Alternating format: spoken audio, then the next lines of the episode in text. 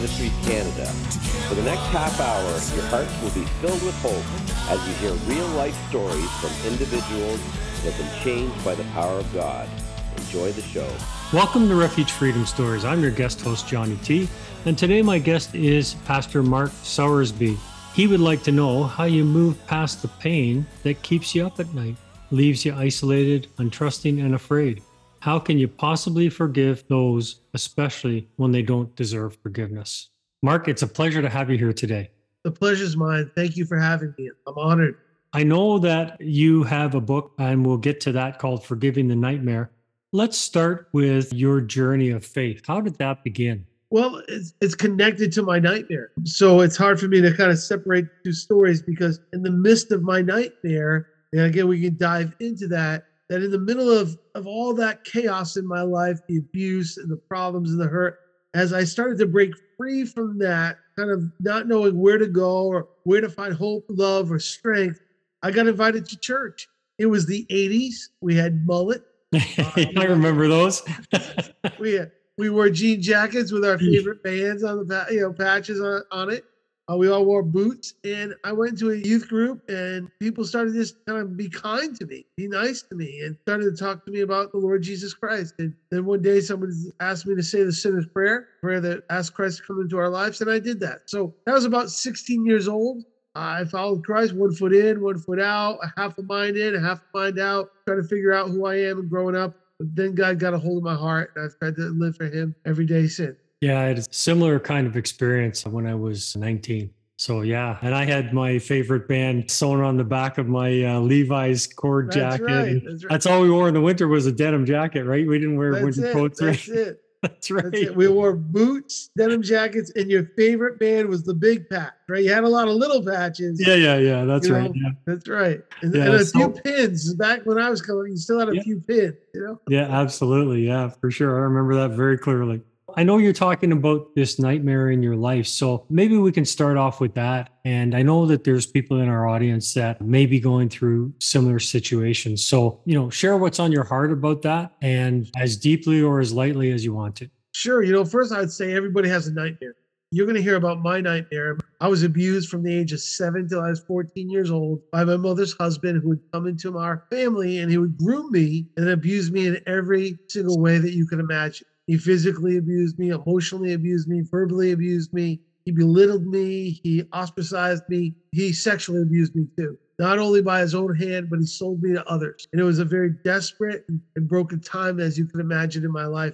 It stole everything from me. It stole Mhm. my value. It stole my innocence. It stole my importance. And all it did is leave me with insecurity and fears that haunted me well into my adulthood. So, yeah, I was abused. I was broken. I was stabbed. I was beaten. I was lied to. I was sold to others. And this was a daily occurrence. A lot of people ask me, how did I feel in those years? And I felt like anybody else would feel. I felt angry. I felt mad. I wanted revenge. I wanted to run. I was scared. But mostly I felt numb. It was just a numbing feeling. I didn't know what was happening. It was the atmosphere that I lived in. It was the reality of my life. And again, we're going back to the 80s. My abuse took place from 1977 to 1984. And culture was different. You know, we didn't talk about it. I came, my mother's generation was if you didn't talk about it, it didn't happen. So Mhm. there wasn't so much awareness or advocacy or, or support for people that are being abused. So I really felt alone.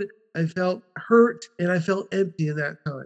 Yeah. And there's a lot of perceived personal shame and guilt from that, even though none of it was your fault. So that would have weighed heavily on you as you're growing up into adolescence and, Sure. and things like that. yeah, of course, you're trying to figure out who you are, where you're going. Ask yourself why. Why did this happen to me? What does this mean? And you're trying to just wrestle with growing up, but also wrestle with this demand that's been put upon you by an abuser, by somebody who's stolen everything from you and leaving you limping, if you would, maybe physically and emotionally. And that's what it was. That was it every day. Again, I can tell you stories about how he pierced my side with a screwdriver and how he broke my teeth with a baseball bat. And those aren't the important stories. They, the important story is, is that I found hope and I found love and grace. But again, I still felt shackled to my past. And every time I took one step forward, I felt like I was getting pulled back two steps, if you would.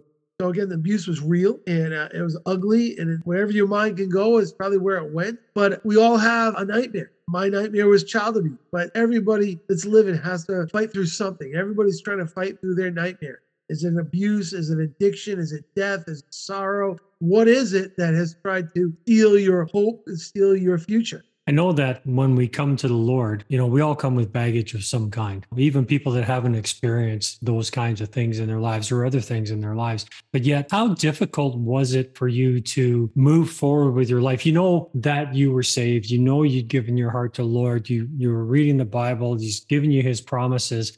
How much of a battle was that for you to finally come to that place? You know, Jesus says, I came that you might have life and have it more abundantly. And whom the Son sets free is free indeed. So I'm sure that there was some struggle along that path to get to that place. So how did you work your way through that? Because I'm sure people are going to say, well, that's great for him. And it was like a switch turned and everything was okay. That's not the reality of That's not the reality at all. You know, this was a journey, like I said, that came with a lot of stumbling and messing up and going forward and going back, throwing in the towel and crying and saying never and saying always. So yeah, this is a journey story. It's not a one second, went to church, went to the altar, throw two bucks in the plate, said a quick prayer, went home and everything was good. I'm here on the other side of 50. And I'm telling you, here's where I start learning to trust. So yeah, it's it's been a journey. And the beautiful part of my story is that in the scripture he says that he leaves the 99 to go get the one. And yeah. I've been the one more than once, you know, where he's come and got me. So yeah. you know, I would say that I got saved, as you said, and I, I know the promises God, but I didn't know how to study the word of God. I didn't know how to be a church goer. I didn't understand about Baptist or Pentecostal. What I wanted to do was just know God. So I tell people a lot of times that I didn't seek forgiveness. I didn't seek anything else but God. When I started on this journey, all I wanted to do was know God. I wanted to know who He was. I didn't want to know what a church told me about Him. I didn't want to know what other people told me about God. I so I got into God's Word and I read the best I could obviously I didn't understand it. I, I, was just receiving it, but I would go in my prayer closet and God would start lightening me and speaking to my heart of hearts. I never heard the audible voice, but just kind of leading me step by step to Him, if you would, to, to the grace and the love of God. And in there is where I started to learn to forgive, let go, and surrender. Yeah, and I'm sure that, you know, as as you embraced the church community, you know, you would have questions about your walk with God. How difficult was the battle to accept mentorship because, you know, your father figure, if you want to call it that, would not have been the greatest example for someone you could go to and talk about your journey and your struggles and things like that. So, how did you manage to bridge that gap to accepting mentorship in your walk with God? Well, I think trauma, which we all experience because we have nightmare, and for those that have been physically abused or abused in any way, one of the first casualties of abuse is that you lose trust. And when you don't trust anything, you don't trust anybody. You know, you know the old saying, I can only trust them as far as I can throw them. And, and when trust is gone, it's hard to find mentors. It's hard to find counselors, coaches, whatever you want to put there. But as you learn to lean on God, one of the first gifts God gave me is I could begin to trust Him. And again, I remember come, people coming up to me and saying, you know, if you have a seed of faith, you can move a mountain of mm-hmm. a mustard seed seed that you can move a mountain. Mm-hmm. And I didn't know what that meant. Like, Lord, what does that mean? Like, what's a mustard seed and what's faith? And you know, I could stand in front of a mountain and say, in my heart of hearts, the Lord said, Hey, Mark, can you move a pebble? I, I, can move a pebble, God. You know, I'm a I'm a grown man. I can move a pebble. But by faith, can you believe me to move a pebble? Yeah. And then slowly, by getting into the Word and trusting that I had the faith to move a pebble, He said, "Let's go move the rock. Then let's go move the stone." and let's go move the boulder and let's go move the hill.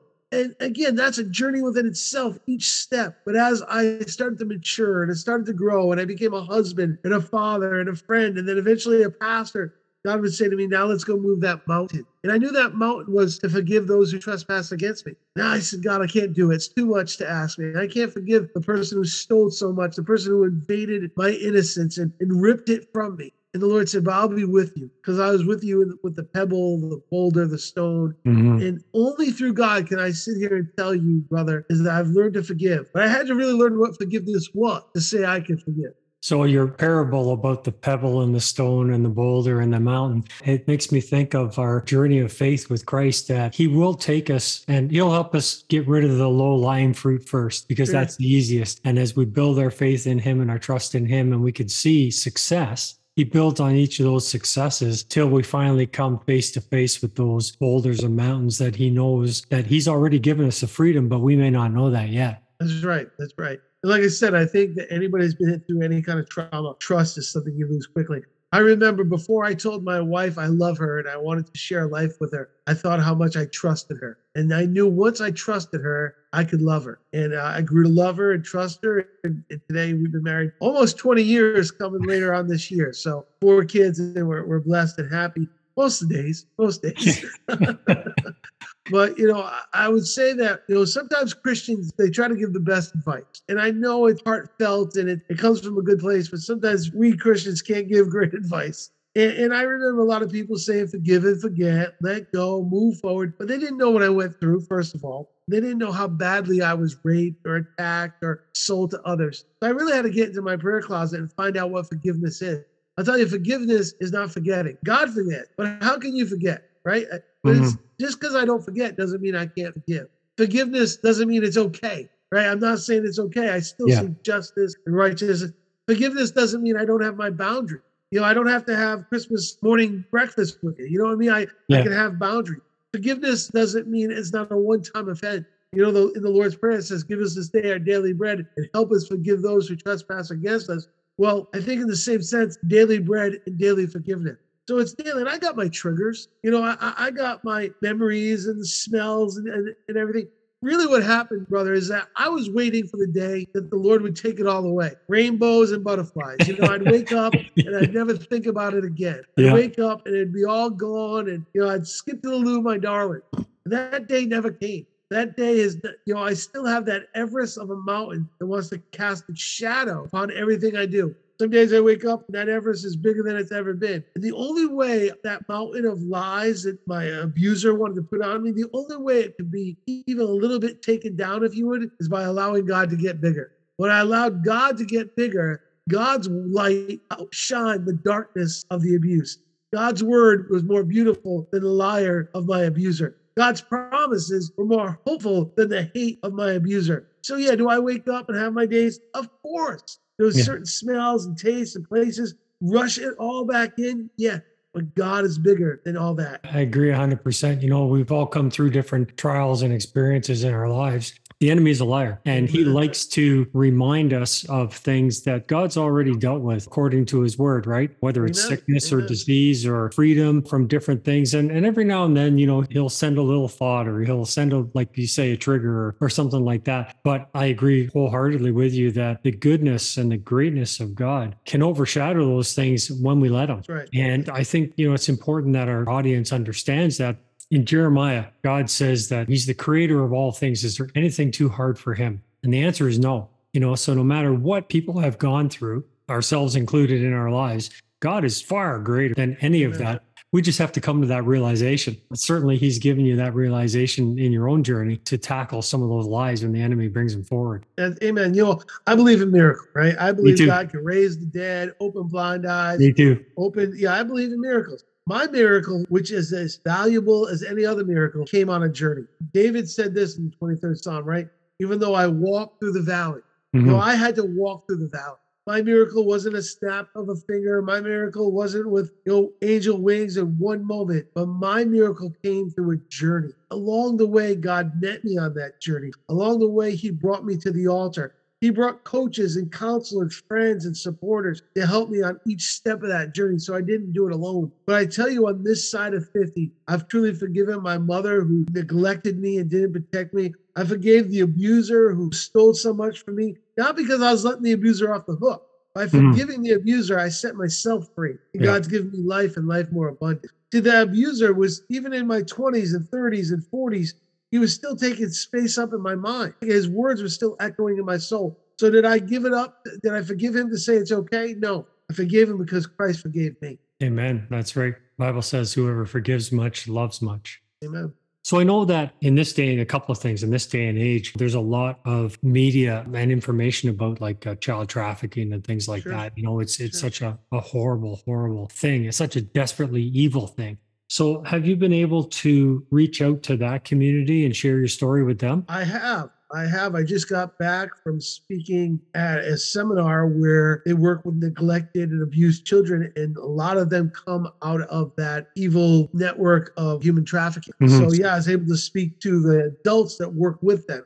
I didn't speak to the children themselves, but I spoke to the caretakers, and that was a great weekend. I was just able to share there. I'm also working with some other local groups here in our community in New England, and we're here working. So, yeah, it's innocence is stolen from anybody. You know, when, when you don't have the choice, when you've been groomed and lied to and molded and been told this is the only way, hmm and, and somebody comes in and in my case i remember the crackle of the threshold i remember the weight of my abuser upon my body i remember the breath i remember the lie he told me that you know no one will ever believe you they'll take Mhm. you away that hmm I remember how he made me feel it was my fault forever. And and so yeah, I remember that. So I am able to share in some of those communities. Again, I spoke to a national community and of the leaders and here at our local level, speaking with uh, different organizations who support helping people that are trapped in human trafficking. Now, one other question that I have for you too deals with perceived abuse, if you want to call it that. Obviously, yours was very tangible and real, and and, and as you said, you've still got some memories of that. But what about people that have said, like, I have these memories, but I don't have like a visual. I don't have like, do you know what I'm saying?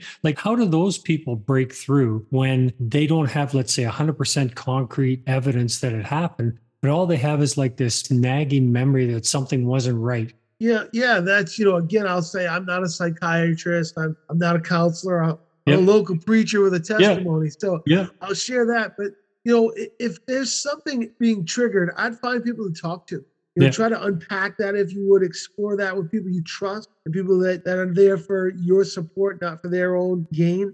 I, I wouldn't dismiss it. I'd be honest with oneself and Mhm. say, hey, uh, these things are coming up within me. Uh, and I'm sure there's a lot of people that are, are probably listening today that are even going through that, but Yeah. also know the right counselors and coaches that can work with you. So I don't ignore that stuff. I, I think too many people do. You know, when you're hurting, it's going to come out, right? Yeah. Yeah. Uh, anger, pain. And a lot of times we don't want to talk about the abuse. We don't want to talk about being raped or having our innocence stolen. So it's in us, but it's coming out in other ways. You know, Yeah. it's coming out at the table. You know, you're you're overeating. It's coming out on the bottle. It's coming out in your words. You're pushing people away because you just don't want to deal with them. You never shut off the TV because you don't want to sit there in your own thoughts. Right. So again, if you're in a place like that, there are great groups of people that can help you unpack that. Very true. What you said. What verses in the Bible really gave you that power over that situation? Over what what verses really gave you that Rhema type word, that understanding that God was speaking to you and saying, "This is what you're going to do." I know you've talked about uh, prayer as a, as a mustard seed of faith. You know, I, I think there's a lot there, but every time I look at Genesis chapter 32, we find Jacob, and Jacob's wrestling with an angel. Right. And as you know, the name Jacob means deceiver, liar, cheater. That's what it meant in the Bible. And as he sits there and wrestles with the angel, all night they wrestle. The angel touches his hip. He won't let him go. The angel says, Let me go. I won't let you go until you bless me. The angel says, What's your name? And he has to say his name one more time. You know, life, situations, my mistake, their mistake, whatever. My name's Jacob. He had to say, I'm a deceiver one more time. And in NIV, the Bible tells us this that the angel said, You're no longer Jacob, but you're now Israel because you've Right. wrestled with God and man and have overcome.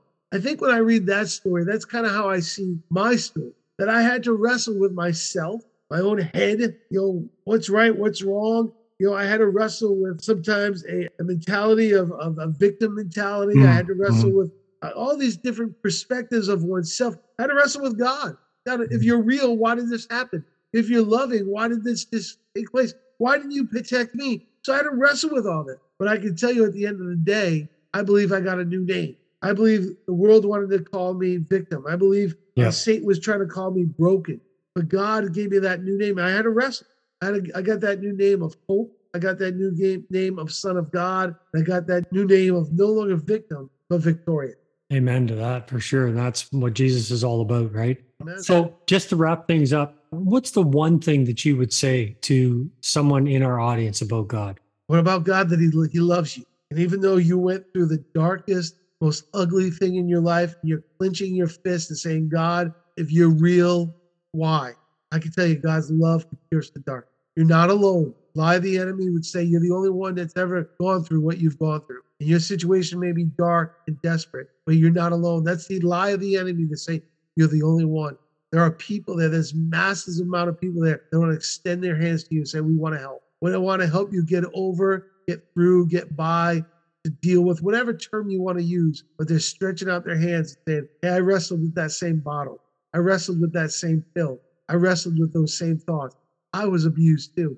So the biggest thing I would say to people is God loves you and you're not alone. Amen. So if people are looking for that kind of help and they want to find out more about your ministry and your book, where can they go? Your Well, book's go called Forgiving the. Nightmare, right? Yeah, that's the name of our book, Forgiving the Nightmare. It's my story. I put some what I call trail markers, some of the steps I took to, to keep you on that journey in the book. But you go to forgivingthenightmare.com, forgivingthenightmare.com. You can also go to Amazon and find the book there. Uh, at Amazon, just type in Forgiving the Nightmare and you can buy the book there. But if you want to know more about me, see some other podcasts I've been on, see a couple videos I made, feel free to check me out at forgivingthenightmare.com. Well, that's awesome. Well, thank you so much, Mark, for being on the show today. It's been a real blessing to hear the victory that Christ has brought into your life. And I know that it's going to minister to those who are listening. So God bless you so much and many blessings on the work that God has you doing right now. God bless you and thank you for having me. May the Lord be glorified. Amen to that.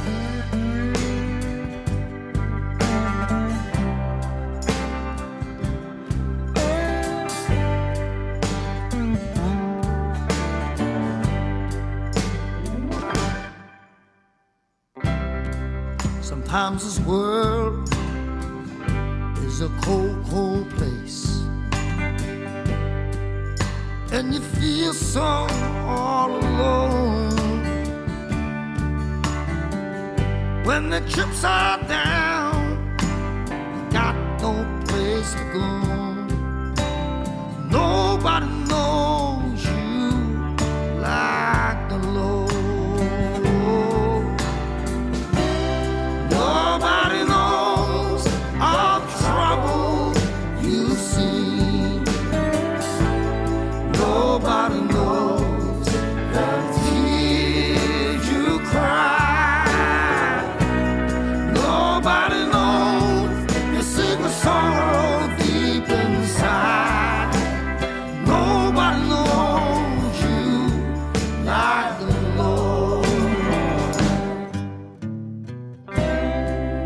That you come to the end of the road, you don't have to go it alone. I don't have to be alone. Just reach out and touch, oh, the master's outstretched hand. He'll take your burden, nobody like the Lord